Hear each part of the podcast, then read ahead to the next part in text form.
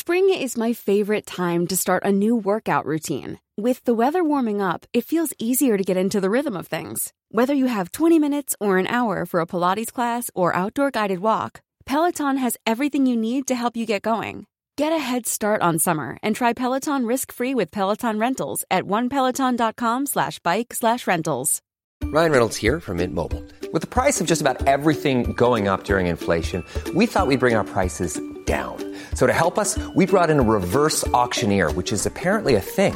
Mint Mobile Unlimited Premium Wireless. How to get thirty, thirty, how to get thirty, how to get twenty, twenty, twenty, how to get twenty, twenty, how to get fifteen, fifteen, fifteen, fifteen, just fifteen bucks a month? Sold! Give it a try at mintmobile.com slash switch. forty-five dollars up front for three months plus taxes and fees. Promo rate for new customers for limited time. Unlimited more than forty gigabytes per month. Slows full terms at mint mobile dot com. Ready to start talking to your kids about financial literacy?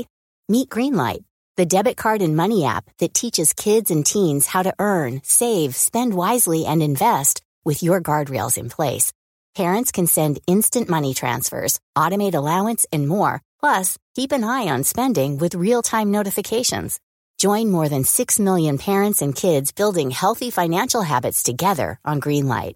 Get your first month free at greenlight.com slash ACAST. That's greenlight.com slash ACAST. صفحه هزار و نود و پنج. Ryan Reynolds here from Mint Mobile. With the price of just about everything going up during inflation, we thought we'd bring our prices down. So to help us, we brought in a reverse auctioneer, which is apparently a thing. Mint Mobile Unlimited Premium Wireless. How to get thirty, thirty, how to get thirty, how to get twenty, twenty, twenty, how to get twenty, twenty, how to get fifteen, fifteen, fifteen, fifteen, just fifteen bucks a month? Sold! Give it a try at mintmobile.com slash switch. forty-five dollars up front for three months plus taxes and fees. Promo rate for new customers for limited time. Unlimited more than forty gigabytes per month. Slows full terms at mint mobile dot com. Ready to start talking to your kids about financial literacy? Meet Greenlight, the debit card and money app that teaches kids and teens how to earn, save, spend wisely, and invest with your guardrails in place. Parents can send instant money transfers, automate allowance, and more. Plus, keep an eye on spending with real-time notifications. Join more than six million parents and kids building healthy financial habits together on Greenlight. Get your first month free at greenlight.com slash ACAST. That's greenlight.com slash ACAST. این تصمیمات یک ممر عمده درآمد پاپ را مسدود کرد و نمایندگان وی را که مشغول جمع‌آوری وجوهی برای تدارک یک جنگ صلیبی بودند از خاک فرانسه بیرون راند. بونیفاکیوس که حال بدین منوال دید عقب نشینی اختیار کرد و در طی توقیع دیگری مورخ سپتامبر هزار و دویست و نود و شش با محبت بیان ناکردنی اجازه داد که کشیشان می توانند برای پرداخت مخارج ضروری برای دفاع از مملکت داوطلبانه مبالغی در اختیار خزانه پادشاه بگذارند و قضاوت درباره ضرورت و تعیین موارد ضروری را موکول به رأی پادشاه نمود. فیلیپ نیز فرامینی را که در مقام تلافی صادر کرده بود لغو کرد. وی و ادوارد اول بونیفاکیوس را نه به عنوان یک پاپ بلکه به عنوان داوری غیررسمی در اختلافات خود قبول کردند. بونیفاکیوس اکثر مسائل را به نفع فیلیپ فیصله داد. انگلستان موقتاً تسلیم نظرات پاپ شد و هر سه مبارز از برکات صلحی زودگذر برخوردار شدند. شاید به منظور پر کردن خزانه پاپی بعد از نقصان عواید حاصل از انگلستان و فرانسه و احتمالاً برای تأمین مخارج جنگی به قصد بازگرفتن سیسیل و تبدیل آن به یک تویول پاپی و نیز شاید برای هزینه مبارزه دیگری به منظور توسعه ایالات پاپی به داخله سرزمین توسکان بود که بونیفاکیوس سال هزار و سیصد را سال جشن و شادمانی عالم مسیحی اعلام داشت. نقشه وی کاملاً قرین کامیابی بود. شهر روم در تاریخ طویل خیش هرگز جمعیتی چنین انبوه ندیده بود. در این سال بود که ظاهراً برای نخستین بار به منظور حفظ نظم در حرکت مسافران مقرراتی جهت عبور و مرور به موقع اجرا گذاشته شد. بونیفاکیوس و دستیارانش در این امر به خوبی توفیق حاصل کردند. اقضیه را به مقادیر زیادی وارد کردند و زیر نظر مأموران پاپی به قیمت‌های عادلانه در دسترس مردم قرار دادند. به صرفه پاپ بود که وجوهات هنگفت حاصله را اختصاص به کار معینی نداده بود، بلکه می‌توانست این عواید سرشار را به میل خود خرج کند. با وجود فتوحاتی ناقص و شکست‌های شدید، اینک بونیفاکیوس به اوج اقتدار خیش رسیده بود. در خلال این احوال، افراد تبعید شده خاندان نیرومند کلونا، فیلیپ پادشاه فرانسه را با داستان‌هایی از بی‌عدالتی، آز و بدعت‌های خصوصی پاپ سرگرم می‌کردند.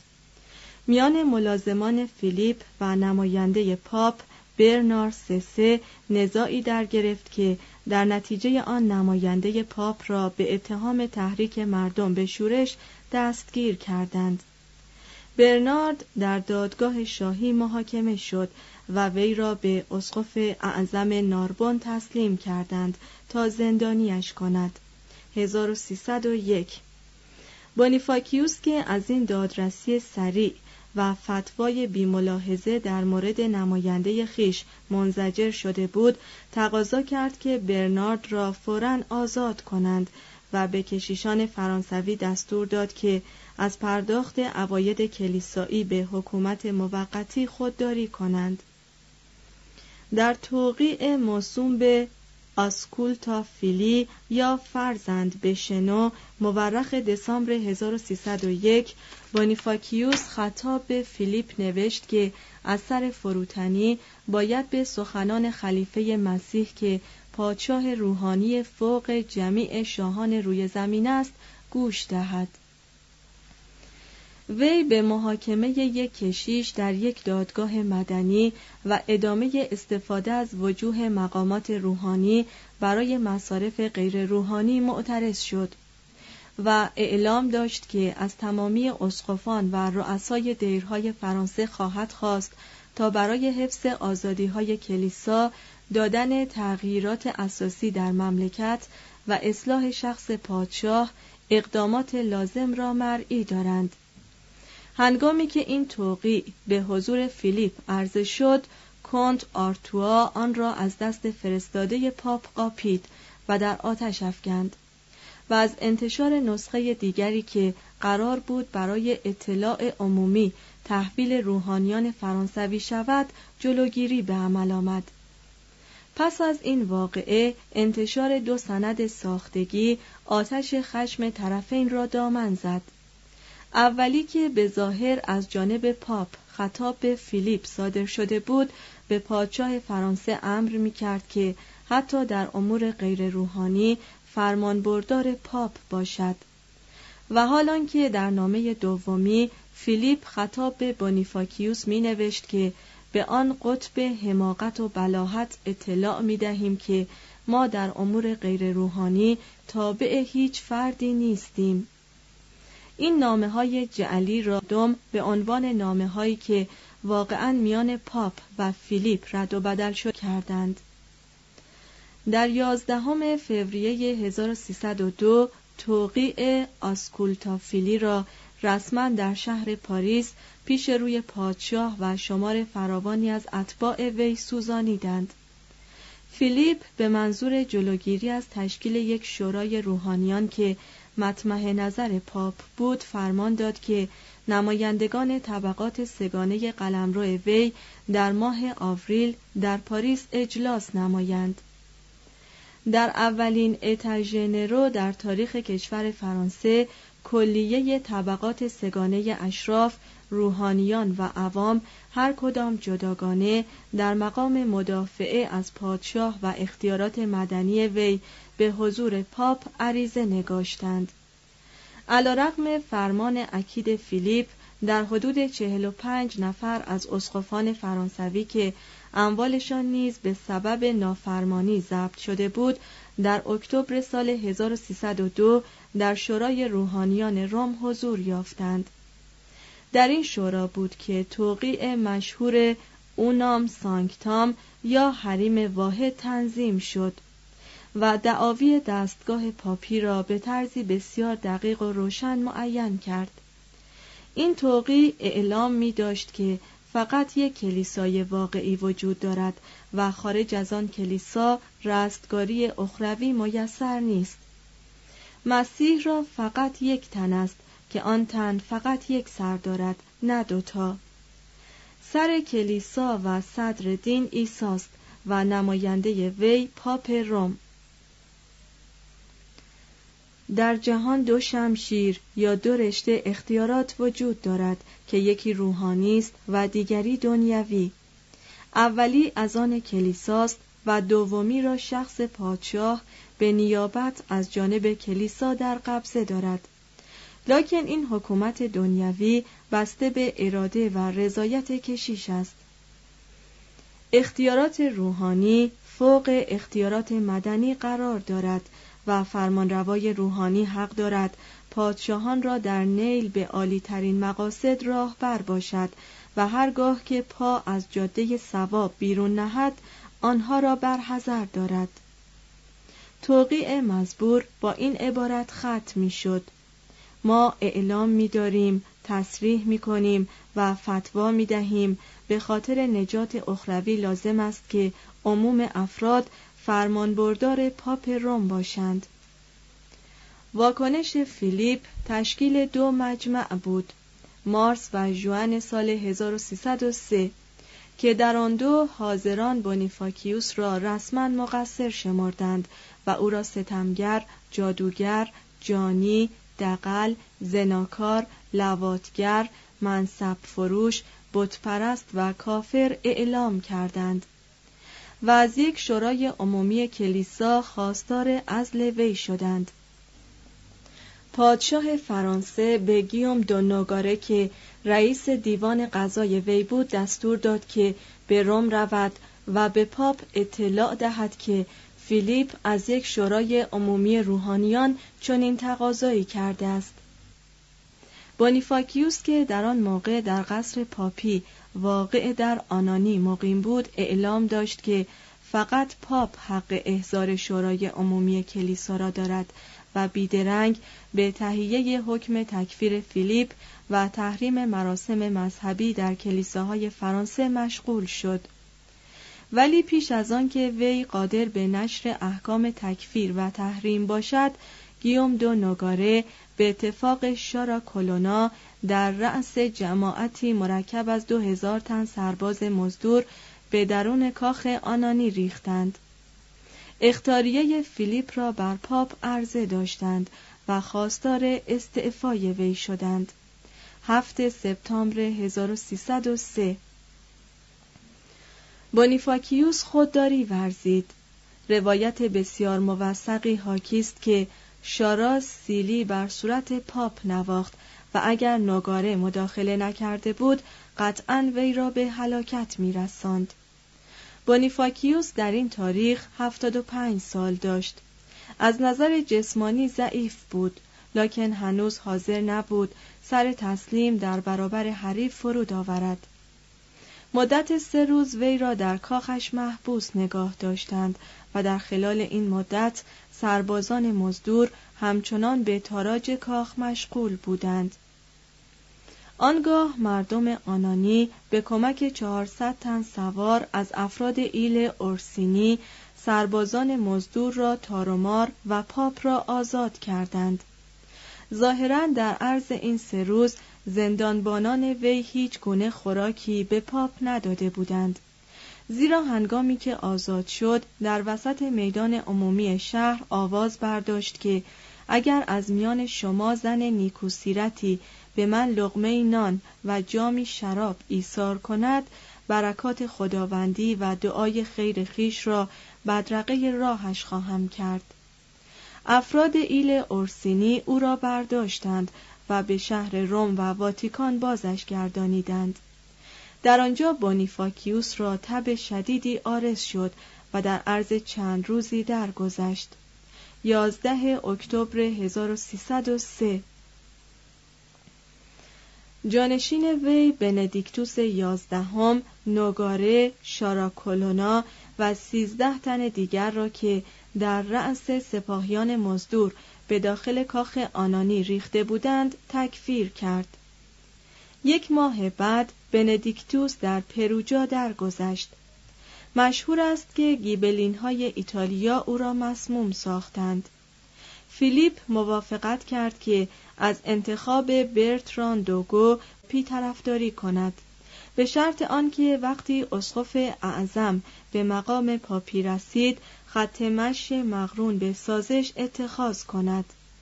جمیع افرادی را که به جرم هجوم بر بونیفاکیوس تکفیر شده بودند ببخشاید، اجازه دهد که مدت پنج سال کشیشان فرانسوی همه ساله ده درصد از درآمد خود را به عنوان مالیات تحویل حکومت فرانسه دهند. مناصب و اموال افراد خانواده کلونا را به آنها مسترد دارد و روح بونیفاکیوس را لعنت کند. معلوم نیست که برتران تا چه اندازه با این خواسته های فیلیپ موافقت کرد. با این حال وی را به مقام پاپی برگزیدند و برتران نام کلمنس پنجم بر خود نهاد.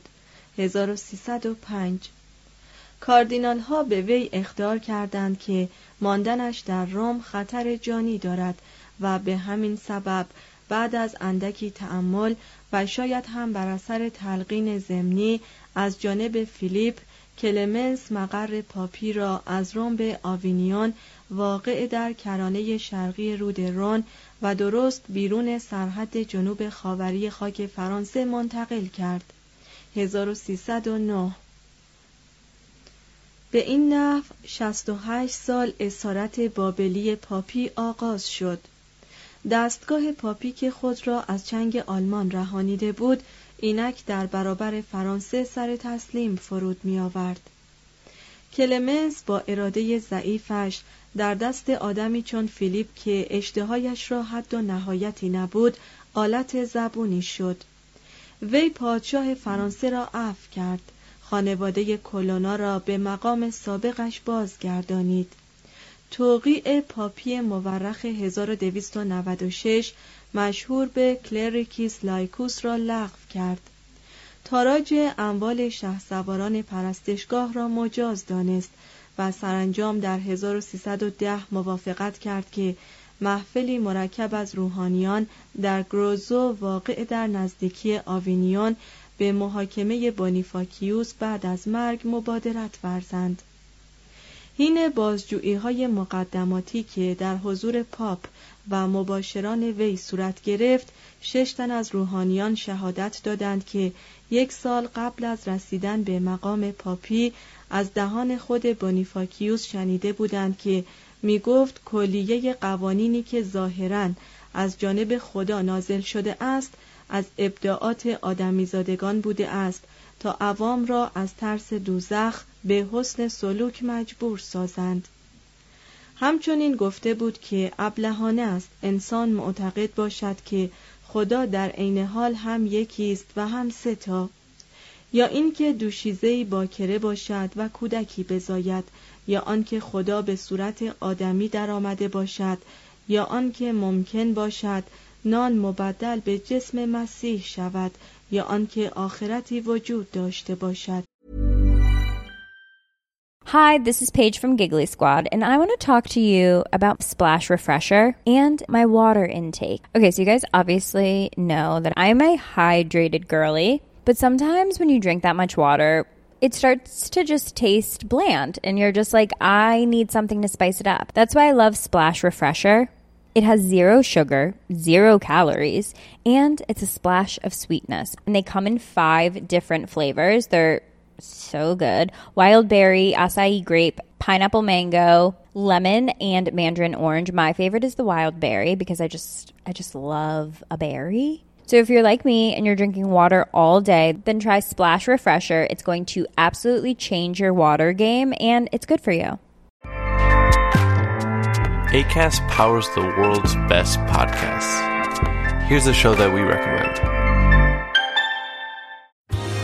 Are you a reality T V junkie? Do you ever think, dang, I wish I had someone to talk to about all the trash T V that I watch? Well, look no further, garbage lover, because Reality Gaze is a podcast for you. Hello, I'm Maddie. And I'm Poodle, and we're the Reality Gaze. We talk about all your favorite unscripted shows like The Golden Bachelor, Love is Blind, and T L C's big, messy behemoth, ninety day fiancé. And if you're driving to work, folding laundry, or just pretending to listen to your husband talk about sports, just put on the pod, and you've instantly got two gay besties spilling all the tea and reading these people for filth. So come at us, y'all. Find Reality Gaze wherever you listen to podcasts.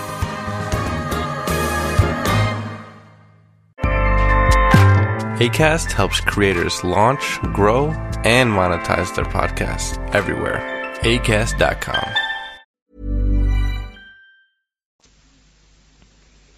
و نیز گفته بود: من چنین معتقدم و چنین می‌دانم، همانطور که هر فرد با سوادی چنین می‌داند.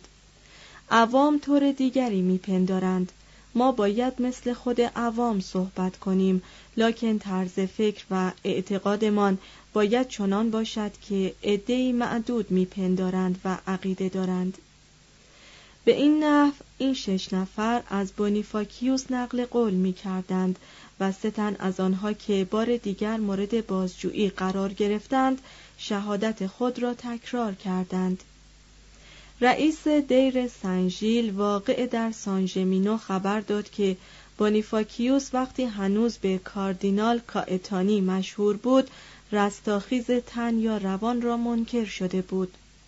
چند تن از روحانیان دیگر نیز این نکته را تأیید کردند. یکی از اینان اظهار داشت که به گوش خودش از بونیفاکیوس شنیده است که اشاره به نان مقدس کرده و گفته است که این جز خمیر چیزی نیست. افرادی که سابقاً از خدام خانه بونیفاکیوس بودند، مکرر او را متهم به ارتکاب معاصی جنسی و انحراف‌های مقاربتی نمودند. جمعی دیگر گفتند که به نظر ایشان بونیفاکیوس آدم شکاکی بود که می‌خواست به نیروی جادو با قوای شیطانی ارتباط پیدا کند. قبل از آن که خود دادرسی جریان یابد، کلمنس فیلیپ را ترغیب کرد که مسئله مجرمیت بونیفاکیوس را به شورای عمومی روحانیان که قرار بود در وین تشکیل شود واگذارد. هنگامی که آن شورا اجلاس کرد، هزار و سیصد و یازده سه تن از کاردینال ها در حضور عموم شهادت به اصیل آیینی و عفت پاپ متوفا دادند و دو تن از شهسواران به سنت قرون وسطایی دستکش های خود را به علامت بیگناهی پاپ متوفا بر زمین افکندند تا اگر کسی منکر است به مبارزه با آنها برخیزد. هیچ یک از حاضران دعوت به مبارزه را نپذیرفت و شورا قضیه را منتفی اعلام داشت. هشت. مروری بر احوال گذشته. دلایلی که علیه بونیفاکیوس اقامه شد، راست یا دروغ، معرف موج شکاکیتی بود که در زیر جریان حوادث عهد به حرکت درآمده بود و زمینه را برای پایان دادن به عصر ایمان آماده می ساخت. به همین ضربتی که در آنانی، اعم از جسمانی یا سیاسی، بر بونیفاکیوس هشتم وارد آمد، از یک نظر معرف آغاز انصار نوین بود. این پیروزی سوپرناسیونالیسم بود، ظفر حکومت بود بر کلیسا، غلبه قدرت شمشیر بود بر جادوی کلام. حکومت پاپی بر اثر مبارزات خود با خاندان هوهنشتافن و به واسطه شکست‌های خود در جنگ‌های صلیبی ضعیف شده بود. فرانسه و انگلستان بر اثر اضمحلال امپراتوری مقتدرتر شده بودند و ثروت فرانسه به واسطه تسخیر لانگدوک با کمک کلیسا رو به فزونی نهاده بود. شاید پشتیبانی توده مردم از فیلیپ چهارم در مبارزه با بونیفاکیوس هشتم نموداری از تنفر عمومی نسبت به افراط و تفریط‌های دستگاه تفتیش افکار و جهاد با آلبیگاییان بود. مشهور است که بعضی از نیاکان نوگاره را عمال دستگاه تفتیش افکار زنده زنده در آتش سوزانیده بودند. بونیفاکیوس متوجه نشده بود که شرکت در این همه مبارزات متعدد طبعاً سلاح‌های حکومت پاپی را کند خواهد ساخت. صنعت و بازرگانی سبب پیدایش طبقه‌ای شده بود که به مراتب کمتر از طبقه کشاورزان و روستاییان پابند دین بودند. زندگانی و نحوه فکر مردمان روز به روز بیشتر متمایل به حکومت دنیوی میشد و طبقه غیر روحانی به تدریج پروبالی پیدا میکرد. زیرا هفتاد سال پس از این حوادث بود که حکومت کلیسا را در خود تحلیل میکرد. اکنون که نظری به قهقرا می‌افکنیم و تمامی حوادث تاریخ مسیحیت لاتین را از مد نظر می‌گذرانیم، چیزی که بالاتر از همه در خاطر ما مؤثر می‌افتد وحدت نسبی ایمان مذهبی است که در میان اقوام مختلف و گوناگون وجود داشت و قدرت کلیسای روم است که با سلسله مراتبی دامنگستر به اروپای باختری، یعنی دنیای خالی از اقوام اسلاو و دور از امپراتوری بیزانس، چنان وحدت فکر و اخلاقیاتی بخشید که نظیرش هرگز دیده نشده بود. هیچ مورد دیگری در تاریخ بشر دیده نشده است که یک سازمان نفوذی اینقدر ژرف بر این همه مردم و دورانی چنین طولانی داشته باشد. قدرت امپراتوری و جمهوری روم بر سرزمین پهناورش از عهد پومپیوس تا آلاریک چهارصد و هشتاد سال بود. امپراتوری مغول یا امپراتوری انگلیس در عصر جدید دویست سالی بیشتر دوام نیاورد.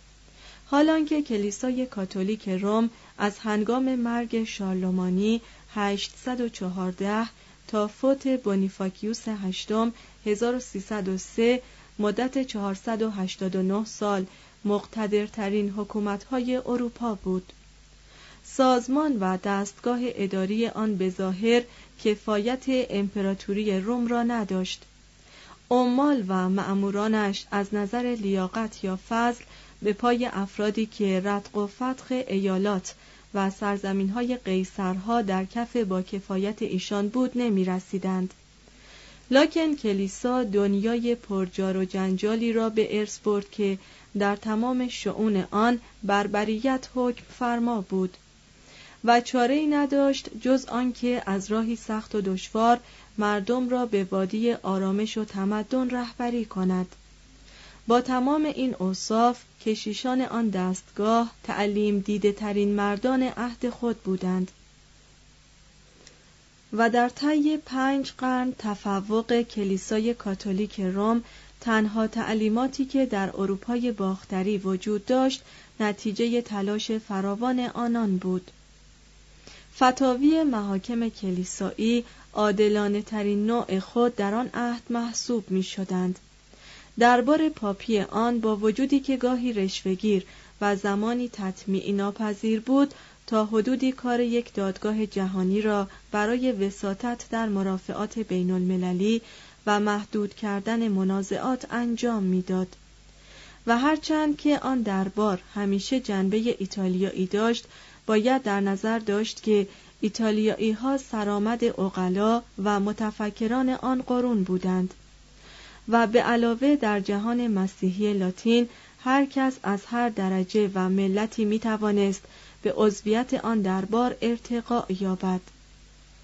با وجود دغل‌بازی که معمولاً از ضمایم و ملحقات قدرت اشتراکی بشری است، به صرفه و صلاح همگی بود که حکومتی فوق حکومت‌ها و شاهان اروپا وجود داشته باشد تا بتواند در صورت لزوم از آنها مؤاخذه کند و اختلافات میان آنها را تخفیف دهد.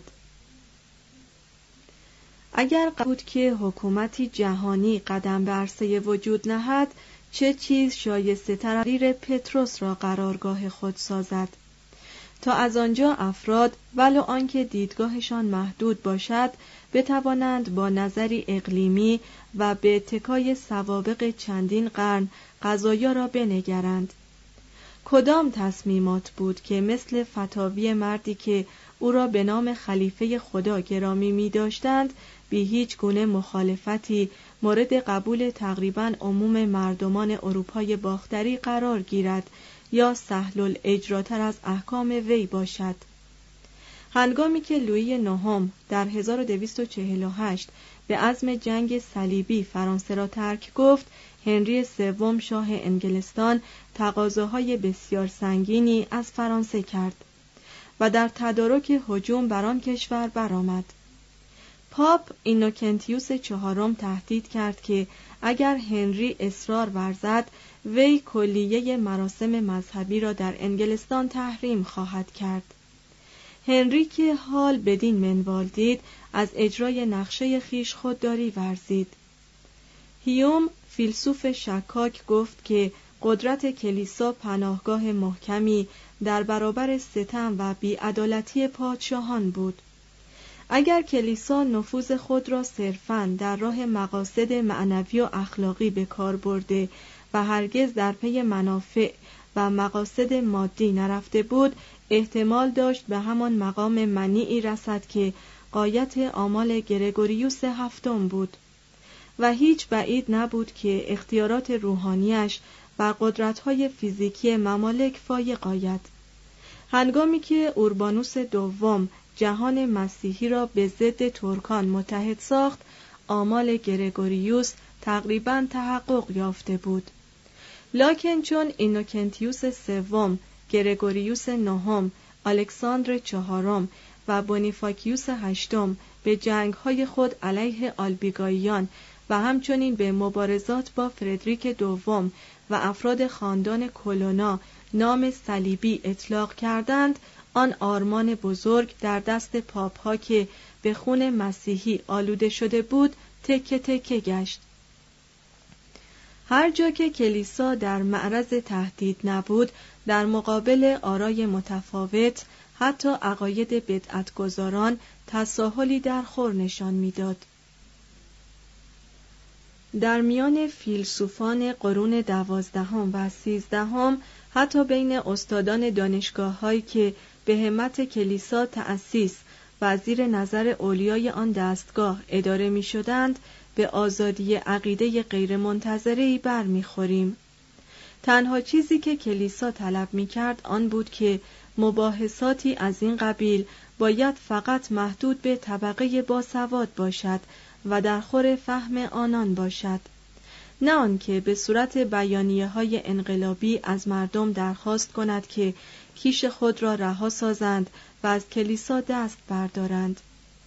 پرکارترین منقدان اخیر کلیسا درباره این بنیاد می نویسد: از آنجا که کلیسا شامل تمامی خلایق بود، لاجرم هر نوع عقیده‌ای را از خرافی ترین افکار تا افراطی ترین شک و تردیدها در بر داشت و بسیاری از این عناصر غیر متعارف چون همه گونه رعایت ظواهر را می کردند، آزادی عملشان به مراتب زیادتر از آن بود که عموماً تصور کردند.